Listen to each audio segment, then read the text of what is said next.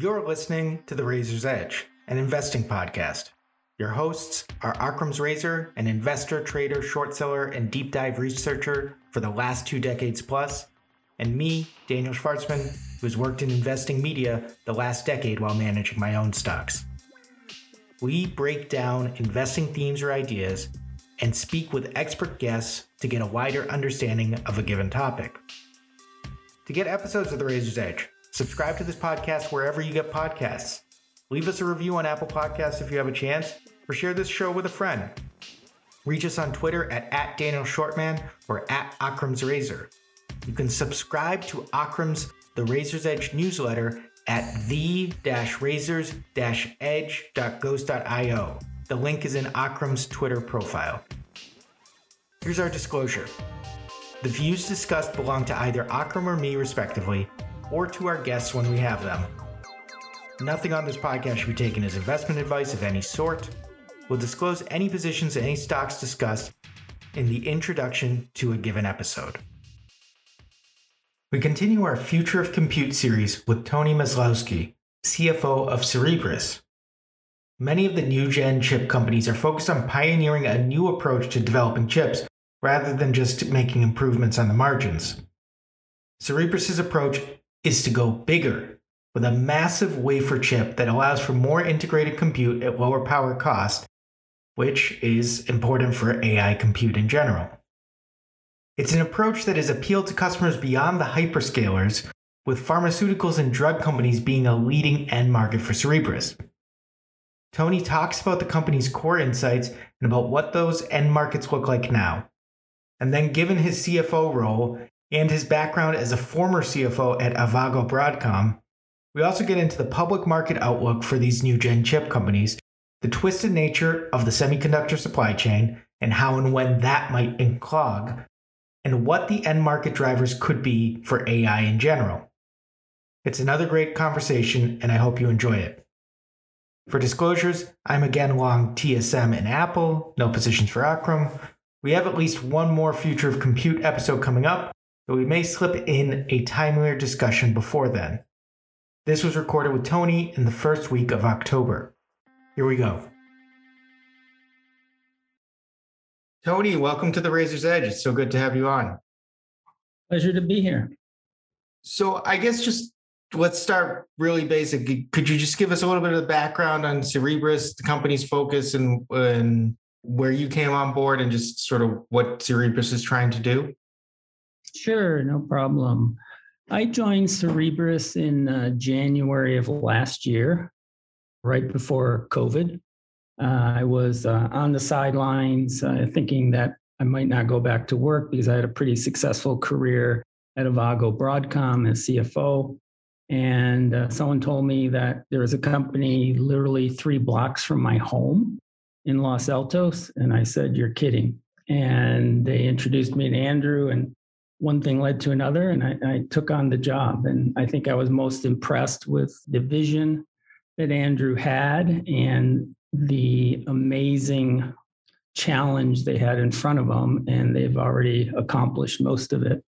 Cerebras, for those of you don't know the company well, it was started about five plus years ago in 2016. And it was a group of founders from a previous companies, SeaMicro, and they got together and then two things they wanted to do. They wanted to work again, together again and they wanted to transform the compute landscape. What they thought about was the biggest growth area of compute was AI. And they also thought that wouldn't it be just a weird coincidence that a GPU is the ultimate AI processor? So they went off and tried to design their own chip. And they said, this is a very unique workload and they tackled the idea of wafer scale, which is to make a chip out of a single wafer, which in the first t- attempts of wafer scale was probably a three inch wafer. And they decided to attempt this on a 12 inch wafer. The company was in stealth mode until August of 2019. At that point, they unveiled what they've done got a lot of great press because it's never been accomplished in the chip industry before. And as recent as last year, they unveiled their follow on product, a seven nanometer product. The first one was 16 nanometer.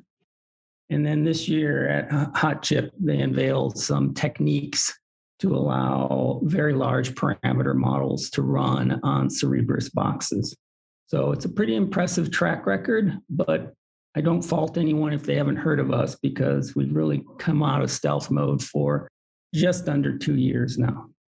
First, just before asking about the chips, the I mean, I guess we were all kind of stuck at home during the pandemic, but that that must have been a sort of interesting situation to join a company right down the block and then be in a sort of forced the work from home environment. I mean, kind of. A... I think my fifth email was something about well, Palo Alto schools are talking about COVID, so should we send something out on COVID?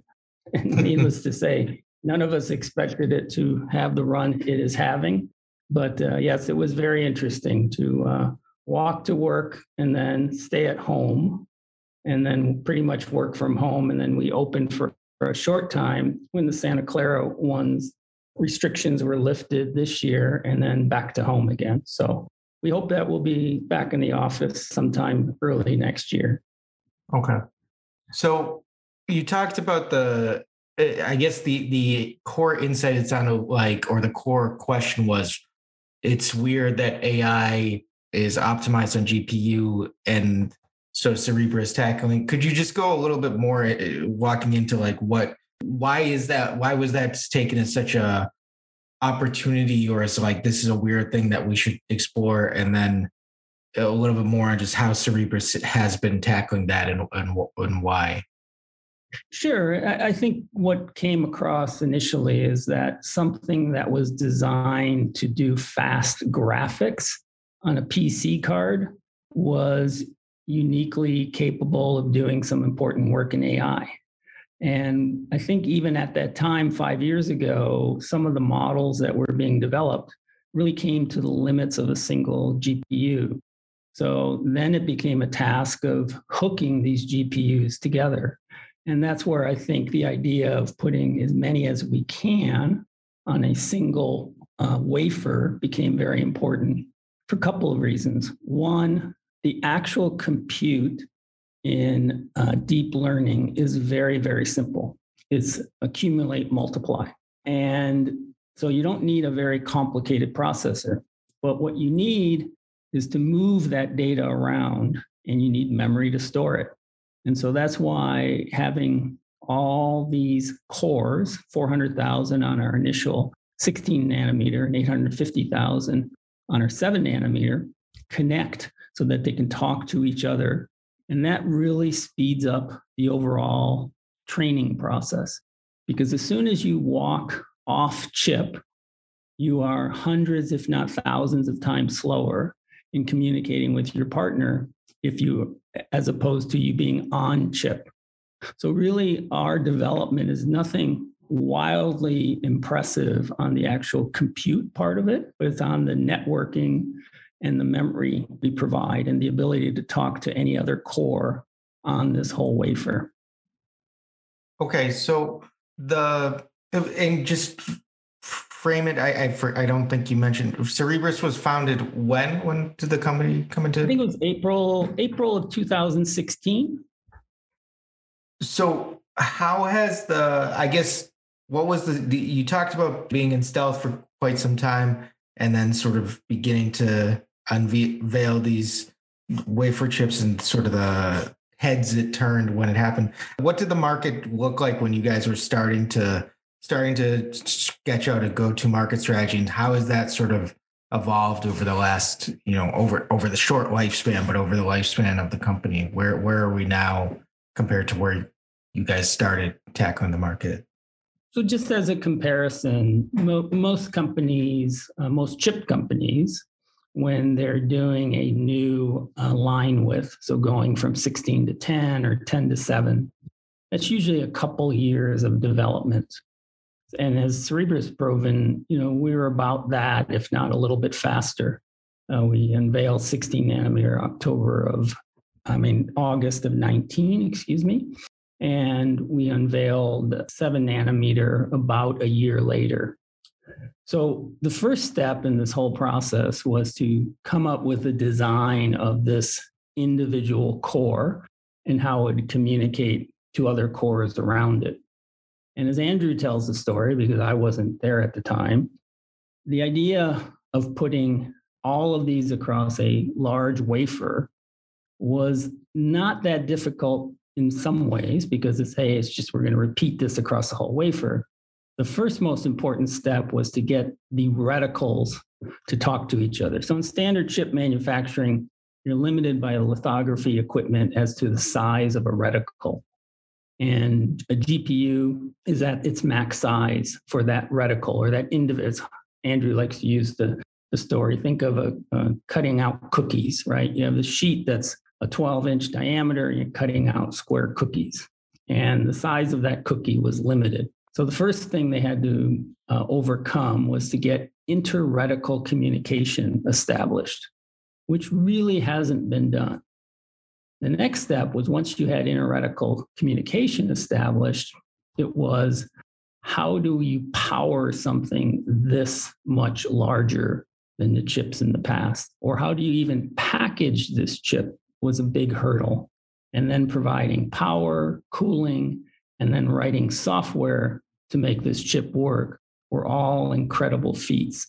So I think a good analogy is, is as told by Andrew many times, is if you think back to when Everest was being first thought about, people climbing Everest, they established Base Camp One. They said that's pretty tough even though it's nowhere near the top, but it's pretty tough. But we have a base here. Now they establish base camp two and they say, wow, that was probably twice as hard as base camp one. And as they progressed up to base camp five and they made their first attempt at the summit, is that you won't believe how hard that was. And that's kind of the path that this company has gone through is that, yep, sounds easy. We can design something better than a GPU okay, now we're going to put it across a whole wafer, which has never been done before. Now we're going to package it, which has never been done before. Now we're going to power and cool it. And each step along the way was much more difficult than any previous steps. So that is why the first four years of the company was really in stealth mode because there's nothing really to report out. I'm sure someone could have came out and said, "Hey, we've shown interreticle communication." People go, oh, "Okay, so what?" oh, we've learned to cool it. Well, you haven't learned to power it yet. Well, now we've done all these things, but we don't have our software ready. So that's where the first four years went into. And now it's been more of just refinement of our software, refinement of the chip, refinement of the system that we enclose the chip into. Presumably, because it's of those escalating challenges, Eh, there weren't a lot of other companies that were trying to climb the same Everest. Is that like, is that sort of, I don't know if that was by design. Obviously, you're always trying to find a competitive advantage, but is it the market at this point? Are there other companies once you got to Everest that you found, oh, other people have been here, or has this been, this path been pretty unique? No, very, very unique. Uh, I come from a chip industry background, and I would say that most of the time we're thinking about shrink. You're trying to get to the next line width. Secondarily, people are trying to put as many layers on a chip. You know, so some chips go up to 50, 70, 80 layers high. I read something this weekend that the new 3D NAND approach for memory could potentially be 200 plus layers. And I think the chip designer mentality was hey, we know our reticle size. We know um, these are the things we can and can't do. And as long as we keep shrinking it, performance will keep up. The problem is in AI, it doesn't follow Moore's law. Things have been exponentially increasing in difficulty from the earliest models to today's models. And the growth factors are magnitudes of hundreds, if not thousands of times more computing power is needed, memory, or the network. And that's why the current generation, I believe, of AI chips isn't keeping up to the demand that the customers have. Well, they, right. That that was where I was going to go next. Is I'm curious. Obviously, AI is we're still pretty early days there, and it's rapidly moving. At the same time, I wonder GPUs are pretty established as an option, and also companies are looking in house for different options, whether it's Google, whether it's Amazon, or whoever, where they're trying to design their own chips to tackle this. And so I'm curious how you like once you finally emerge in the market, what sort of obviously performance is what's going to carry the day at the at the end of it, but is it coming with this novel path and this novel story? Like what was the initial and you're still in relatively early stage of your career as well with Cerebras. What has it been like to tell that story to just demonstrate? Have you had to make shifts in terms of getting the message across with this different, larger chip and this different direction and more cohesive chip, the way I understand it? Sure. So I think since we started rolling out the product, I think a couple of things became very apparent to us many customers stopped development of very complicated models because they just didn't believe the hardware existed. So they said, yeah, we could design this model to solve X. Oh, by the way, probably to run that training run, it's going to take two years. And they said, well, okay, by that time, maybe the model will change. So it's not very practical. Or even a series of months was somewhat impractical. So a lot of the designers of these new networks either put on the shelf that idea or they went down another path, which they said, okay, we've hooked together 100 GPUs. For this model, we'll probably need at least a thousand GPUs connected together. And you know, that's how we'll solve this problem. Well, the connection of those GPUs from whoever is a very complicating complicated task. And, and one data point you can refer to is if Elon Musk took many months to implement $100 million roughly of GPU hardware, hardware cabling, memory, and other things, what makes someone who's a AI data scientists in a bank think they can do it faster or more efficiently? So the first thing we found was there was a lot of people who put AI models, I would say, on the shelf because they couldn't get them to run in reasonable amounts of time. The second thing is those who took the path of connecting hundreds, if not thousands, of GPUs together found out that every GPU they added from, say, 999 to 1,000, it did not pro- provide a percent or two of improvement, it provided a couple basis points of improvement. So it's not very scalable. So when you attach maybe your first eight or 16 together, instead of getting 16 times the performance, you get something closer to 13. When you add the next 32, you, you're not getting 48, you're getting something in the 20s. So when you're attaching that thousandth GPU, you're getting 99.002 or something. So they found that somewhat dissatisfying as well to say, gosh, we can't just throw a bunch more GPUs at it to make it work. The other thing you're seeing is that, as, as you've noted, you know, Google has their own chip, a TPU. Amazon is creating their own silicon.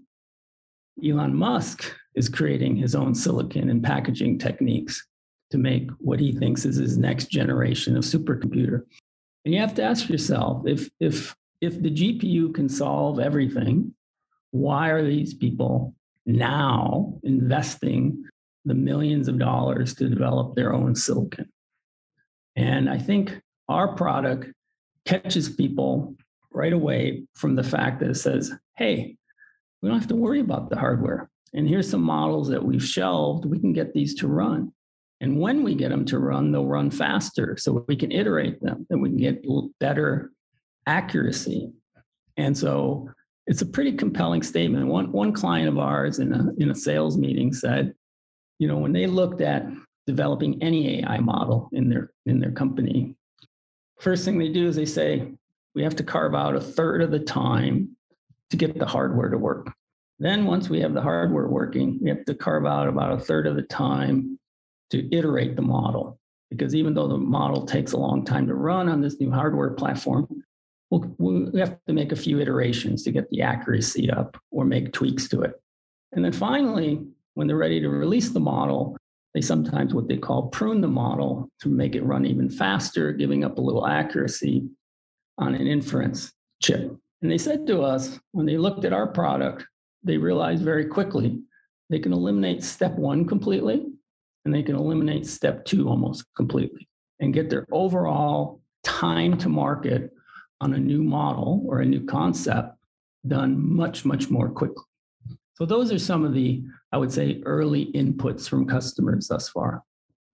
And so, and this is going to be a very layman way of asking this, but I assume either your chip can integrate into their systems relatively seamlessly, or at the very least, it's going to be taking no, it's going to ultimately save them time over that, what you talked about, those sort of steps that they're going through anyhow. So it's not like they're not going, you know, there's not any incumbency advantage the way there is with certain chip systems in certain markets. Like they need to do the same sort of integration work anyway. And so I guess the question you're trying to ask, Daniel, is, is should they think of it as an accelerator or like a system solution? I, I think you, you ask it kind of in an interesting way. We sell a system. However, the higher level frameworks we support, which are PyTorch and TensorFlow, which are used by the majority of data scientists. You cannot find a data scientist that writes in CUDA, which is NVIDIA's language. And so our system plugs in very easily. We provide a compiler, and it's a single line of code to get that compiler to run on either, either PyTorch or TensorFlow and compile to our machine. So it's, it's a pretty quick and easy installation of our product. Now, our product is actually supported by some standard server configurations and so forth, but there is no I would say, rewrite or start at step one in your software. We take this, the most popular frameworks today, PyTorch and TensorFlow, and we compile those. And what for sort of to maybe get both into something that our listeners will be able to understand in terms of end markets, but also just kind of make this a little bit more tangible. When your early customers or where you're going, eh, what I've heard from articles other interviews with Andrew or, or other people at the company, it sounds like AI obviously is more widespread than we might think. It's not just the domain of the hyperscalers or what have you.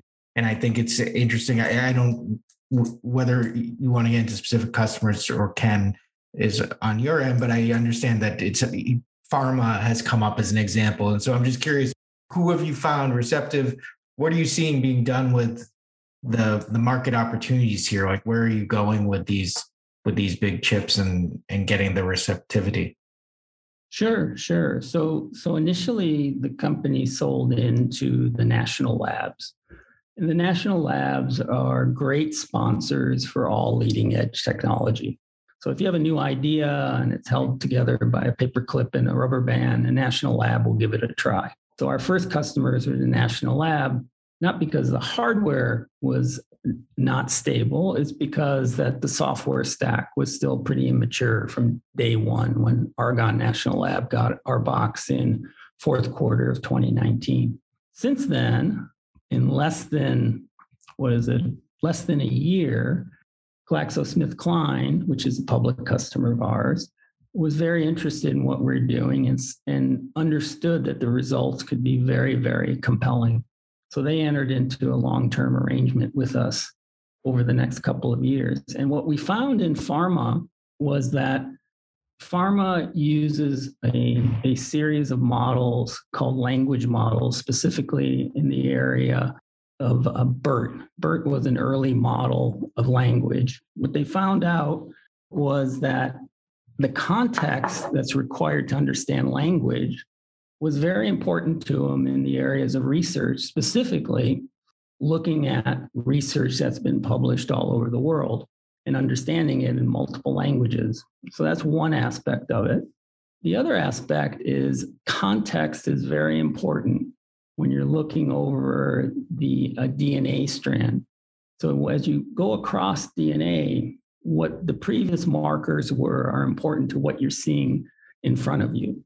So this whole idea of context was very, very important and very applicable to many different areas of pharma. So we saw a little bit of an explosion in our pharma business right after GSK became public buying our box.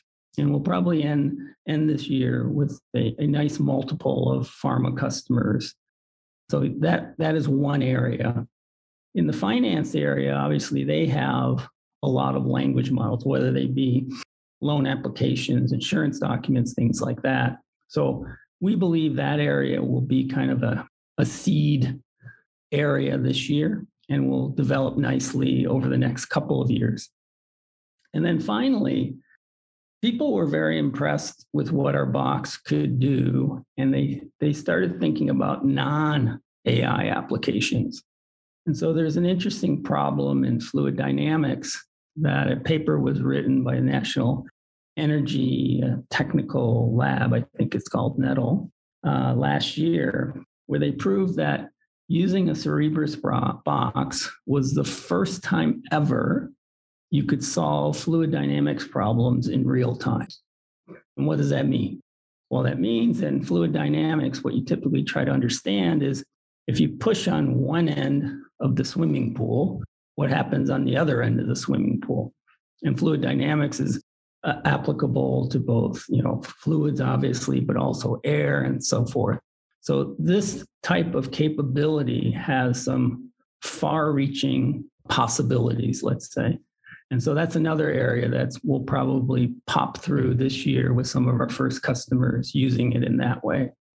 It, it sounds to me like the the value add, and I, again, I'm going to speak layman's level, is the it's your processing, you're enabling the processing, and obviously that's what AI do does, but of a large amount of data rapidly and that is codable or recognizable you can in the even in the fluid dynamics in theory you could crunch all the numbers and all the hypotheticals for what the effect would be but it's being uh, able to do that at a speed that previously wasn't even with the gpus is is not possible or just not as efficient for those networks to be able to process that. Is that sort of the the really yeah. quick and dirty think so. And I think getting to kind of the base of your question is that we all feel AI today in our daily life. And, you know, whether it be as simple as a recommendation engine or whether it be the quick turnaround on your loan document or whether you buy a, a, Peloton and you can stretch the payments over 36 months,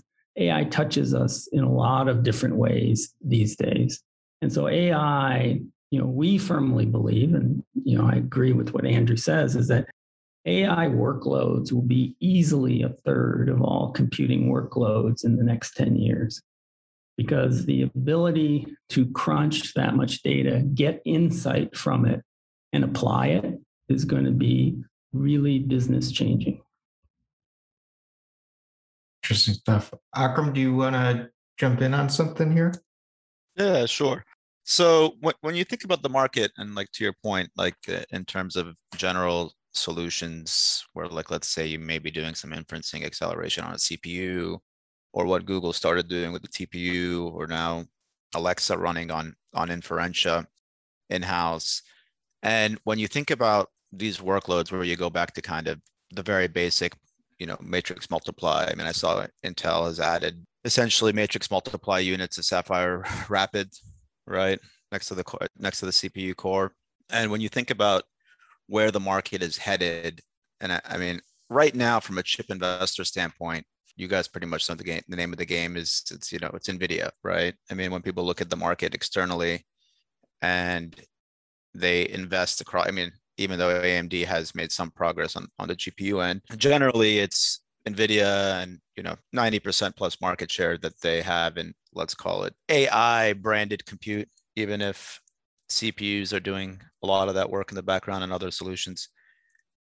Going forward, do you see this? And it's something I struggle with following because I mean, I get I get the problem you guys are solving. Your chip is, you know, 50 times the size of an A100. You've got a ton of on-chip memory, so you can stick the models on chip, and these models are just getting exponentially bigger. Obviously, you have significantly more bandwidth, and when you look at that, like the way I've been, I mean, and following just you guys and and some other players in the space, uh, particularly the ones uh, who have been adopted by you know Livermore and Argonne and whatnot, and and and the use cases I've read about, it feels more like an HPC environment, right? I mean, we call it AI, but supercomputing essentially, you know, at a system like I mean, are, is are, are should people be thinking about AI up and coming chip companies more so in like the sense of a modern day like cray you know was like 15 20 years ago if you were investing in in in the space? Yeah i think i think we have to be careful to kind of follow the supercompute area because as we know with supercomputers people said hey you know these have finite applications mostly because of cost. With ai there's some interesting and powerful things that can be established with very small models, but use large amounts of data. So I think when people say, hey, it feels like supercompute where AI is going, yeah, I mean, you feel that way because you see the, the headline from you know Elon's uh, supercompute on AI and how much it costs. And you see NVIDIA's even uh, SuperPOD, I think they call it you see other people putting you know thousands of chips together and, and giving it a name and say wow that's a lot of space. Or google's what is about a hundred foot long rack of uh, ai equipment. And so people tend to think that oh that's the only applications for ai but there's a lot of other ai applications that the models are i would say medium to small but they need to keep current on the data so they get retrained a lot. And so I think that's the part that people don't really focus on is that there's some very successful AI applications. A good example is probably a recommendation engine.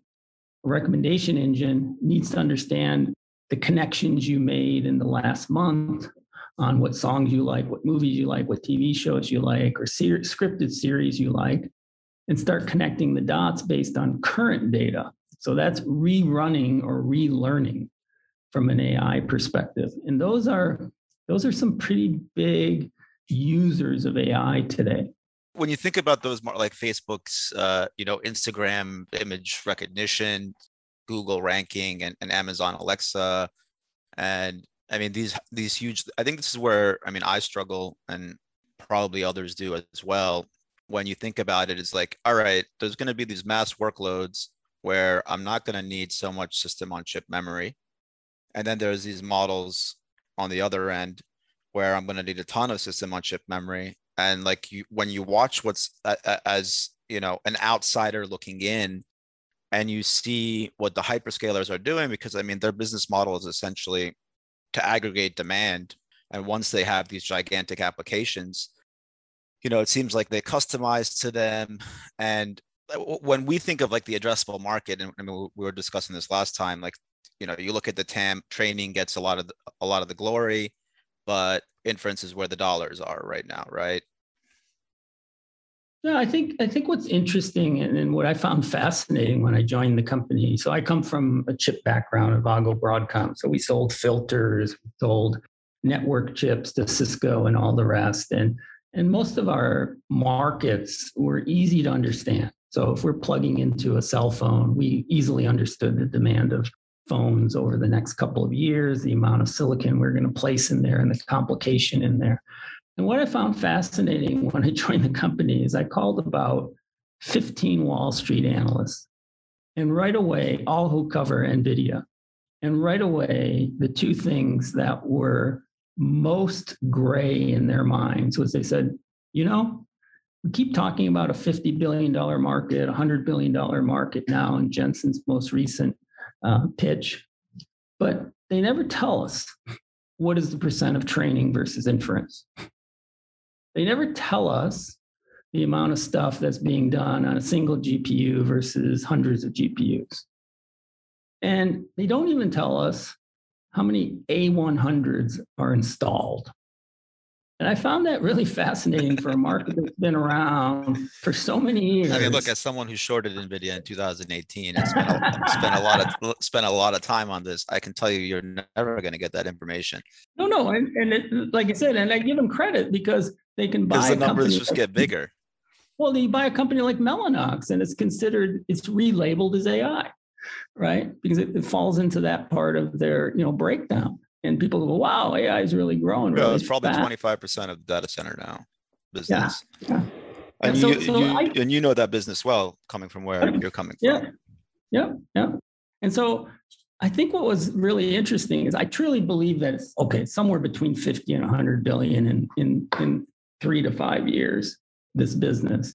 But will it be 50 50 inference versus training? Will training be maybe slightly bigger because people will get excited about rerunning their models with new data every month or every week? You know, we had an interesting inbound from a frequency trader, and they said, We want to rerun our model during the trading day. So think about that is that here's someone who says they're happy if they get yesterday's trading information, run their model, prepares them for the next day. Now they want to do it in the middle of the day. What makes you think they won't want to do it on the hour? What makes you think they won't want to do it every 30 minutes ultimately? I mean, if the compute is there, they're going to want to, yes. Yeah. Right. Yeah. I mean, so that's financially that's what, justifiable. Yeah. So then you say to yourself, okay, if they're running it twice a day and it's a training run of X length and it takes this much compute hours to do it, and then for the other each four hour segments, it's doing inference. Okay, I kind of understand. So, what's training? What's inference in that situation? And so, I, I, I think it won't clear itself up for a long time, but I do believe it's a 50 billion plus market. I think what I try to focus on is how much of it's going to be in the data center and how much it's going to be on the edge.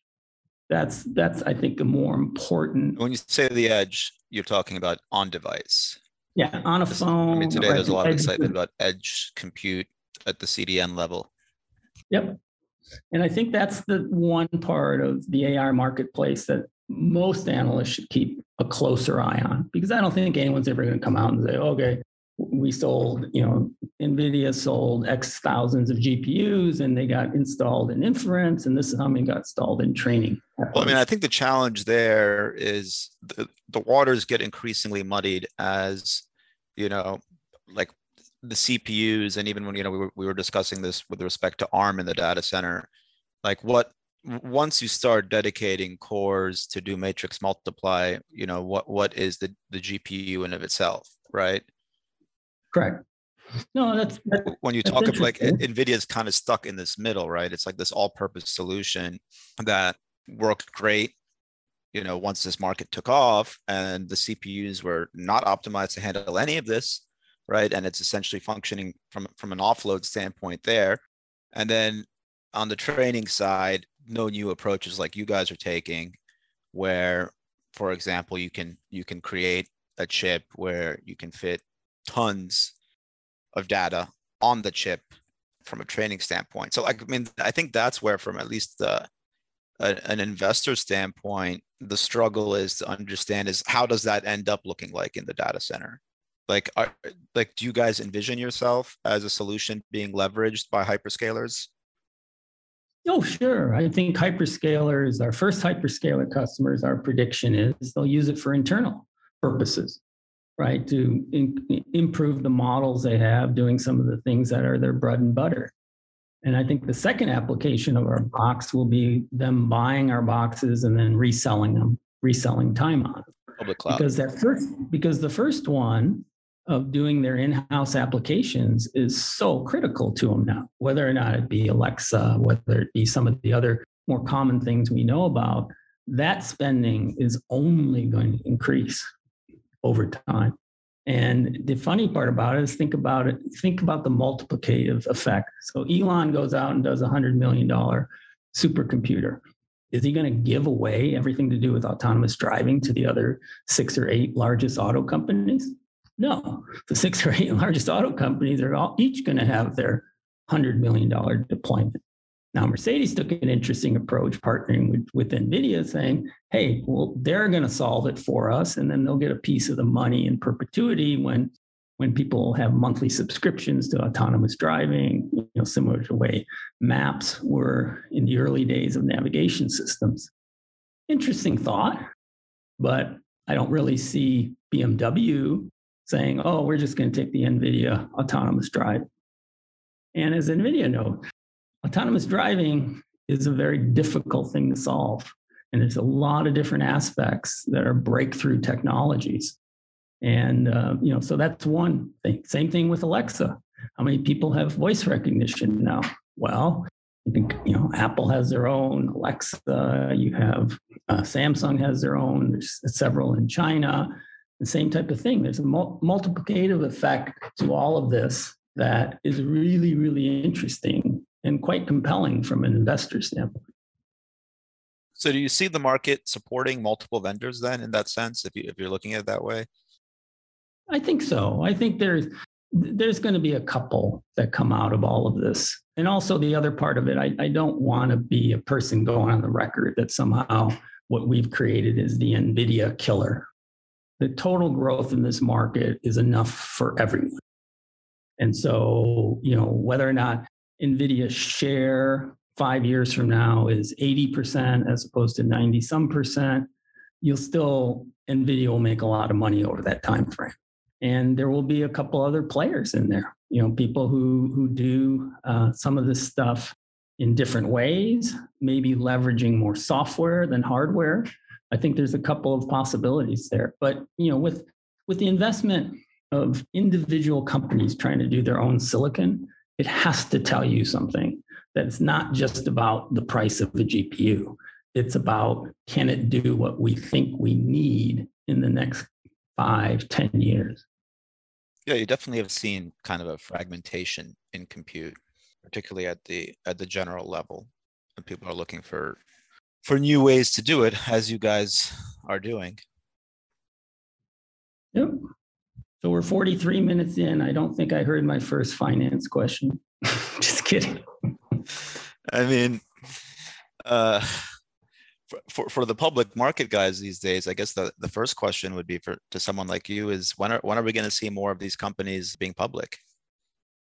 I think that's interesting. I think the investment in this area was huge by the VC companies over the last five years.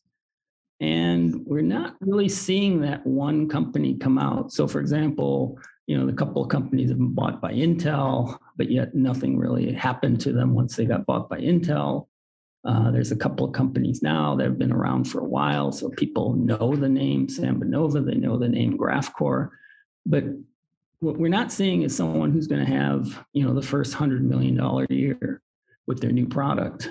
I think we'll get there. I'm almost positive we'll get there. And it's interesting that the people who decided, hey, we're going to compete with NVIDIA or the NVIDIA solution of a GPU, chip by chip on their own ground under their own terms on, the, on a, a PCI board, I think that's an interesting strategy. And, and maybe one of them will come out of that. But I think it's the newer techniques, the things that are people didn't think about is really gonna is really gonna be the survivors in this. I don't see the, the people who just did it a little bit better as as really being significant share share in three to five years. So that was the thinking in 2018, right? Like I think you you hit the nail on the head with the you know, and I mean I was one of those guys. I mean I was focused on crypto as well, but I was kind of looking for, you know, that that next chip killer, the GPU killer from, let's call it a general purpose workload solution. You plug it in, and it's very clear today that I mean, particularly when I mean Nvidia now is you know a 550 billion dollar company nearly, with multiple end markets, you know, to amortize their development across, particularly for the GPU. I, I don't see how you compete against them at that scale, trying to pursue that strategy. Yeah, you, you'd have to come out. You'd have to come out with a design and a capability that you can produce these at one tenth the cost and 10% better performance. And that's not going to happen anytime soon because everyone gets their chips made at TSMC and we all pay the same wafer cost. Yes, Apple pays a little less, NVIDIA pays a little less, but that's what's happening. And no new fabs are being built, right? Yeah. So how, you're, how you are essentially su- ecosystem supply con- chain constrained by yeah, how to yeah. approach it. Like you would, you literally would need something magic at the so- at the software end, maybe at the design end that nobody else can do or replicate. Yeah, if someone just comes up with a, a, design technique that says, oh, this is how to make the core, the communication, and the memory just materially so much more efficient in every way, shape, or form. And that includes, remember, the other thing that's getting observed in this area, which I, I like to point out, especially to the investing crowd, is remember how crypto went through the whole thing about, you know, do you realize how much crypto is, uses power? Right? Remember that whole thing? Uh-huh. That discussion is happening now on these large models. BERT 3, I think uh, a GPT 3, the large trillion parameter model from Microsoft. People are asking, how much power does that take? You know and i think that's the other benefit of our product is we're a much much lower power consumer.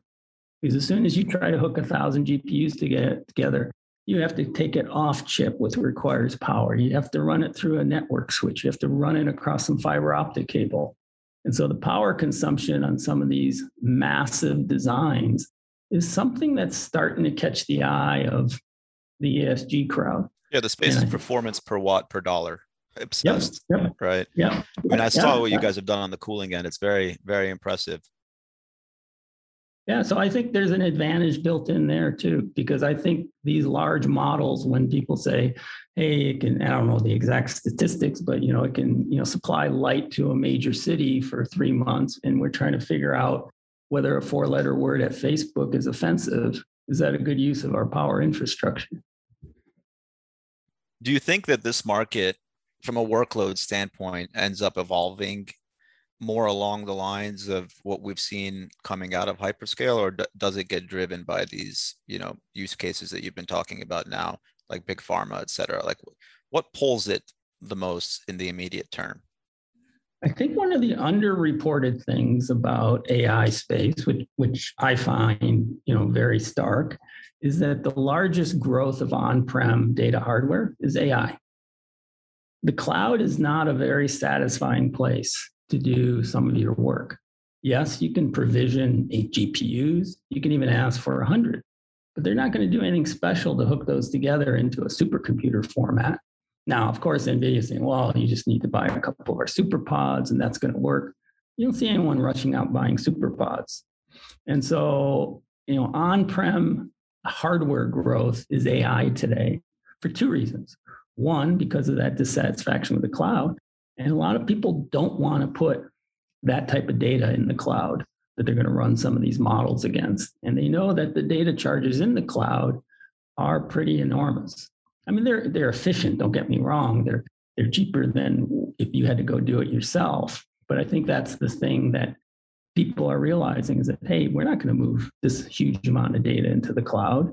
And it has some sensitivities that you know we don't want necessarily in the cloud. We had one customer come to us, which kind of shocked me, was they said they wanted to do a trial with us, but they said the data can't leave the country. And I said, I know your business fairly well. I don't think you know certain recipes of soap is going to be that important, but if you say so, and that kind of gives you an idea that you know some things people want to keep close to home and the cloud is not a satisfying platform for many people to do their ai work and that's why the growth on prem that's interesting. I hadn't thought about that as much. I mean data is essentially your ip if that's the direction you're heading. So I, mean, I can i can get the the increasing sensitivity nature. What else you want to talk about uh, the supply chain right now and chips in general? Yeah, we can. I mean, like I, I, I think one of the things people have to be aware of. I mean, your that, former CEO was actually pretty pretty vocal recently about it. Yeah, Hock, Hock's comment on, uh, on you know, inventories non- and double non- ordering. and non-cancelable and all that good stuff. And, and but he's right in in one way is that the semi industry suffered so much from the old double ordering. But what people don't realize is that back in the days of double ordering, there's a lot of chips that were very fungible, right? You know, most popular one is memory, right? You say, oh, well, this can easily be replaced with this memory or that memory or something like that. And a lot of other parts in the semi world, you know, hey, this was a, a basic switch, you know, we can use this guy, we can use that guy. I don't think on a dollar a dollar viewpoint that the total dollar of what I would call not custom, you know, they're used in a lot of different situations, but once it's designed into a motherboard or, or some other type of application, it is not easy to change it. So I come from the RF space, and and when we had supply issues, people didn't say, "Oh, I can just go over to Qorvo, I can go to Skyworks and get the same thing." There's a lot of sensitivity now in, in most chips. So I think that flexibility is gone. So you have to use the chip. Uh, you know, this whole thing with the automakers, I can guarantee you they're not swapping out chips for a lot of different reasons. And so I think there's very little around the edges that can really be this pure commodity play. And I think the chip industry went through so much bad ups and downs and double ordering. I think what Hock's doing is very similar because we had one vendor come back to us and they said, hey, you just need to give us a firm order for your next 18 months of demand. And if you don't do it, we can't guarantee you that demand. And that seemed like it was right out of, you know, Hock's playbook. And that's just the way it is. But am I going out and saying, okay, well, if they can't deliver, I'm ordering this other part? No way. I mean, it Because smoothes things out, right? If you if you get so- that so I- commitment.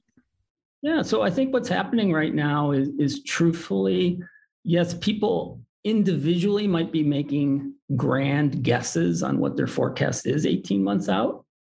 But at the same time, I don't think that's going to cause like a big swoon if you know things catch up because the double ordering in the past was I order from this guy double and I order from this guy double. Whoever gets it there here first wins.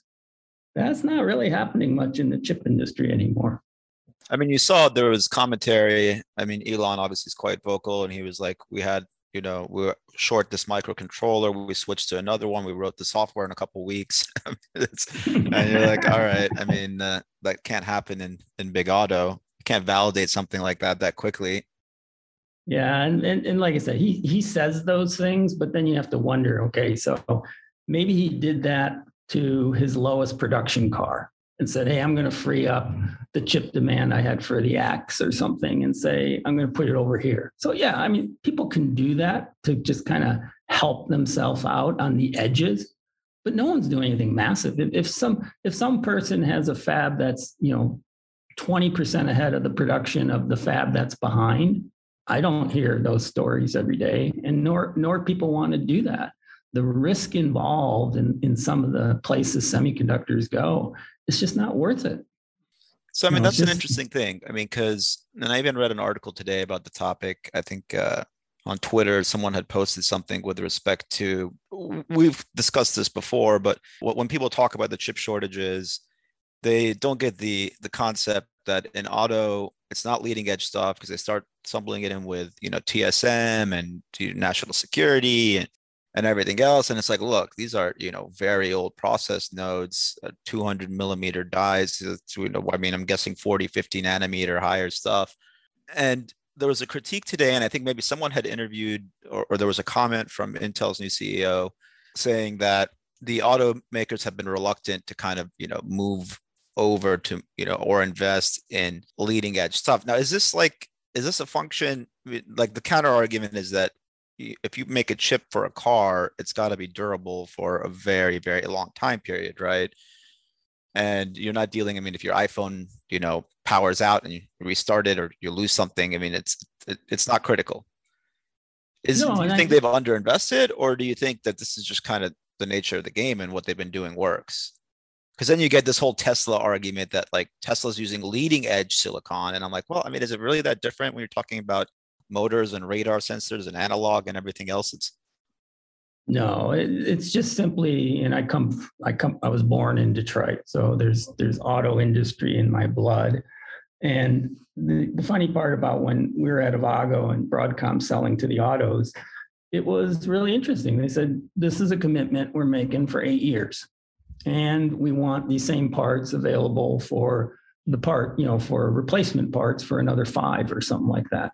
And once we're done, we're done. And this is a steady stream. And you know you can bid on it. This is the way it works. And, and, once again they're not interested in that swap out because the in a non-electric vehicle the complications of the electrical system on a car are pretty amazing some of the things because you're running certain power wattages you know on your generator to you, you ramp it down for your radio you pump it up for something else it's very, very diverse in a, in a combustion vehicle. In an electric car, is pretty standardized in some ways. But even then, I think car makers just hate that risk of, you know, hey, if we put this part in, you know, everyone, everyone in the car industry go, goes to sleep awoken by the nightmare of a recall. Right. And in today's world with electric cars and autonomous vehicles, everyone goes to bed and is afraid to wake up that someone died in a crash, right? From autonomous driving. And when you get that many sleepless nights, it's tough to convince yourself, hey, I'm going to change this out just so I can get a few more cars out. So I, I, think they're in a tough spot right now. And you're right, it's on nodes that there's zero investment in. You know, I'm sure there's some mothball fabs around the country and around the world that someone if they're smart, maybe they go in and get some old uh, six and eight inch equipment running again quickly to do some of this production. But that's an area that was zero investment for equipment. So what can you do? It's a finite amount. And it went dark during the peak of the pandemic. And now trying to catch up is very, very difficult. You have any guess on how long it takes to resolve itself? I think everyone's doing everything possible. It's just there's been some oops here and there. As I heard a couple weeks ago there was uh, another power outage, and I think it was in Dresden or somewhere in Europe. There was another fab that got affected, I think, three, four months ago. It's, it's, it's a little bit of a string of bad luck on top of it. But I think if everything gets committed to and I believe the autos are probably willing to pay some price premiums. I think it'll it'll get resolved sometime early next year. I don't think it'll get resolved this year, like some of the auto execs said they would, but I, I think it'll get resolved next year. All right, that's great. I mean, that's a little bit off topic, but in focus. I guess one more question going back to AI chips and, and Cerebras. When when you guys look at the in-house chip projects that everyone is doing. And I mean, we're talking about Tesla here, for example.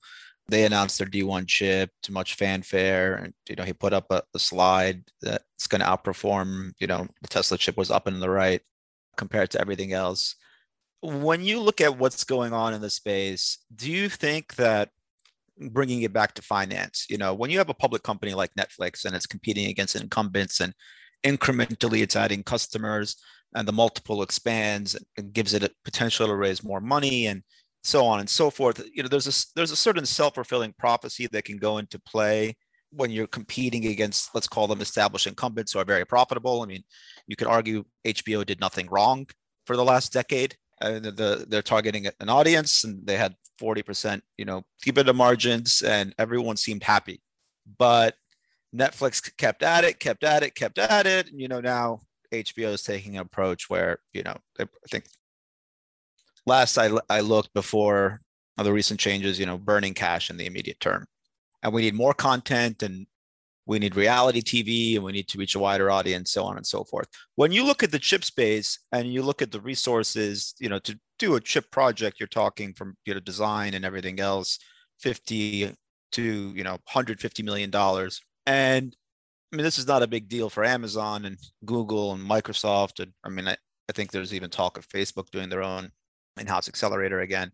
Do you think that we need a slew of like like I mean you're coming from from a career background in the space. When I think of it, I think a little bit like the last time we had this excitement around chip companies. You know, we're talking like Broadcom, PMC Sierra, you know, AMCC, the Com IC guys, like circa 2000, and the flooded chip companies that came out. We we haven't seen anything like that. And the question is, do, to get these, let's call them in-house projects to not necessarily make sense again, or for the exits essentially to be for some incumbent chip company like you know you, you highlighted uh, Intel buying Nervana and now Habana Labs.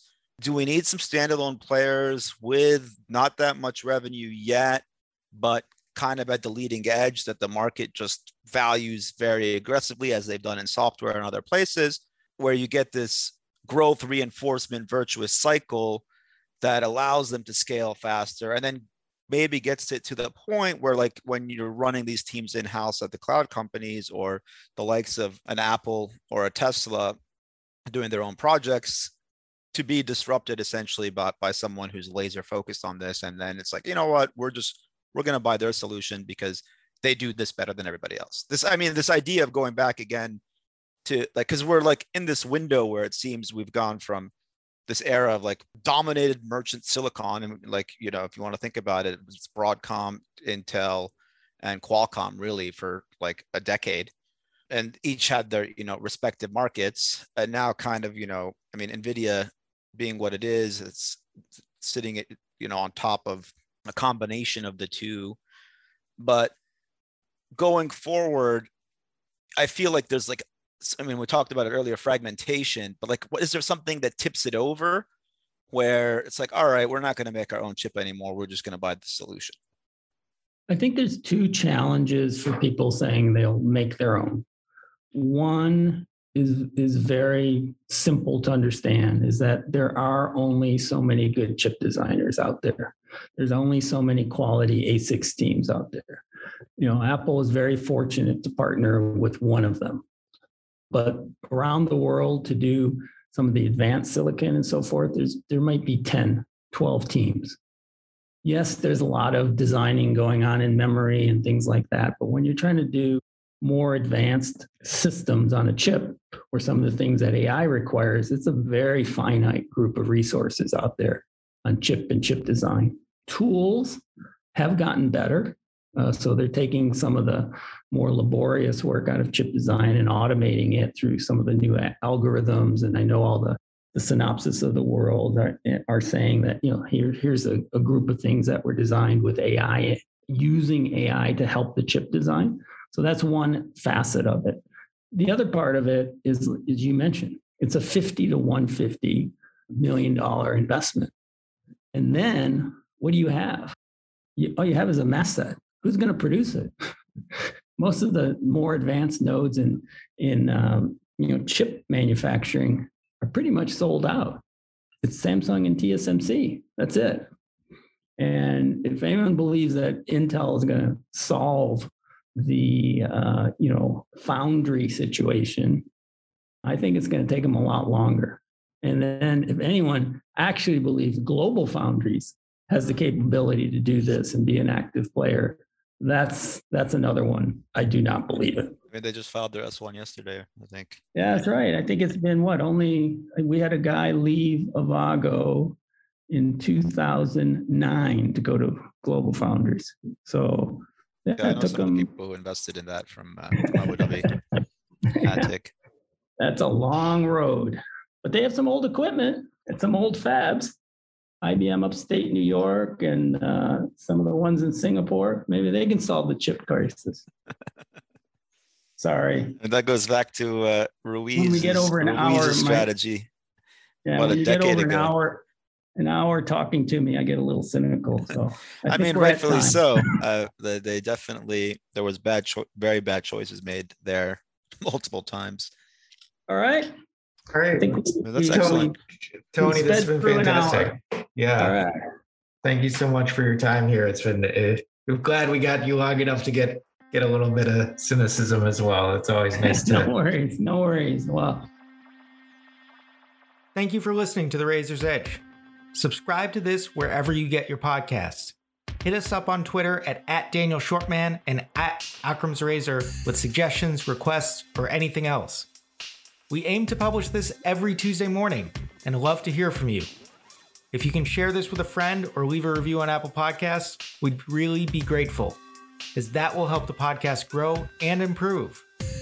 This has been a Schwartzman Studios production. Our theme song is Move On by Soquel. Thank you for listening and see you next week.